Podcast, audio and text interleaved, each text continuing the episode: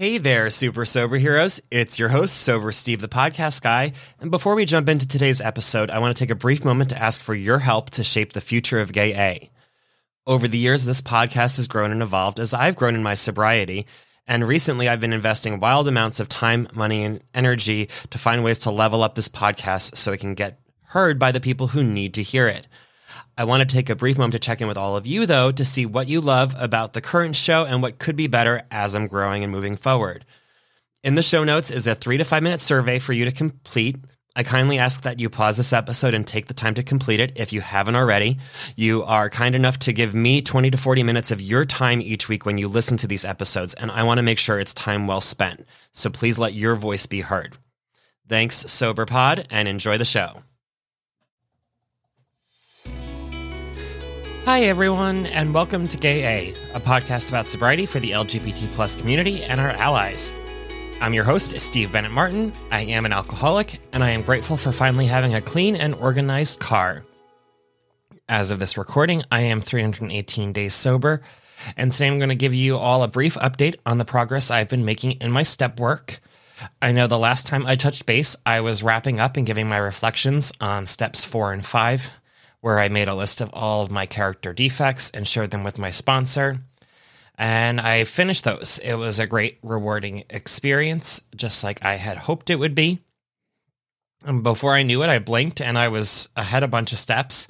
Uh, the next step was step six in my 12 step program, which is I was entirely ready to have God remove all these defects of character. And it was just a matter of doing some readings, talking about the concept of being ready to have those characters' defects like truly removed and what that meant.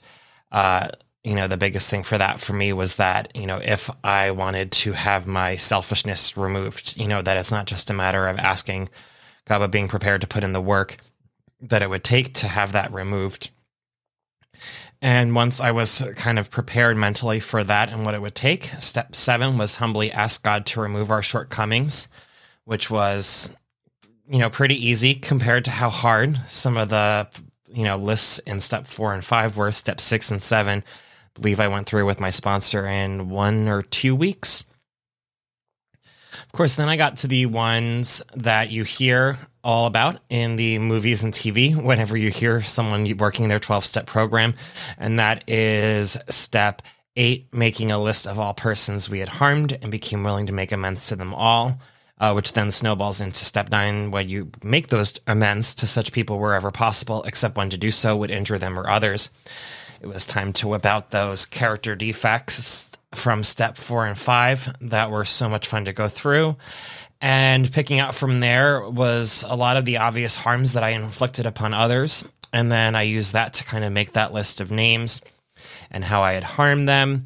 I had to add a couple people and skip over some people that were involved in my defects but weren't necessarily harmed.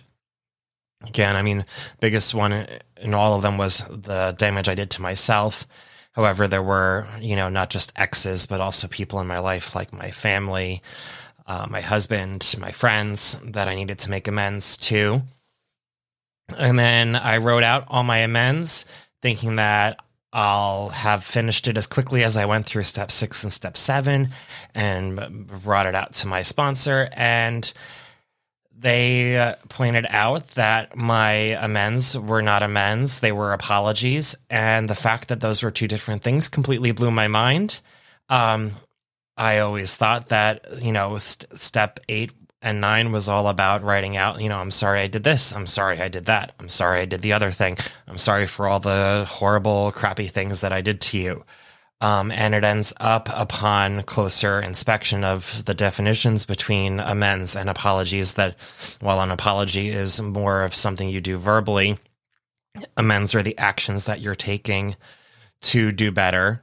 Uh, and that kind of blew my mind more just because I wasn't sure then how to, you know, significantly like make amends to people because, you know, using my husband as example, I did all my harms to him. And the way that I'm making amends in terms of like the actions that I'm putting in are just being better today, being more, you know, being faithful, being devoted, being trustworthy, being caring, being loving, staying sober, uh, you know, working my steps, holding myself accountable.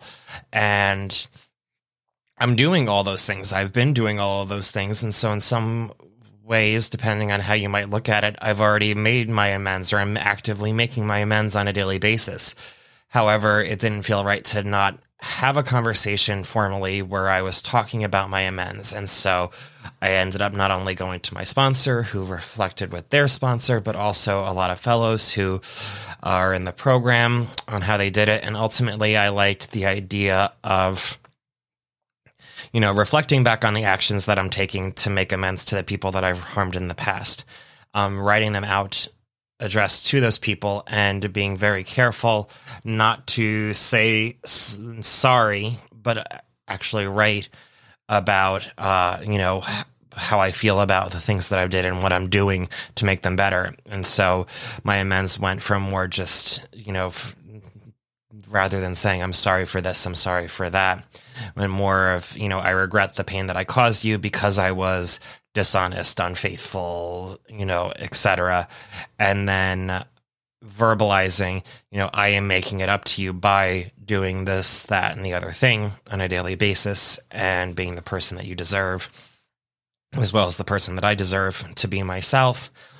And then I got to get to step nine, where I made those direct amends to such people wherever possible, except when to do so would injure them or others which with that second part rolled out, you know, the the young child or the young adult that I had the failed adoption with because it would expose us reaching out to them again or trying to find them again.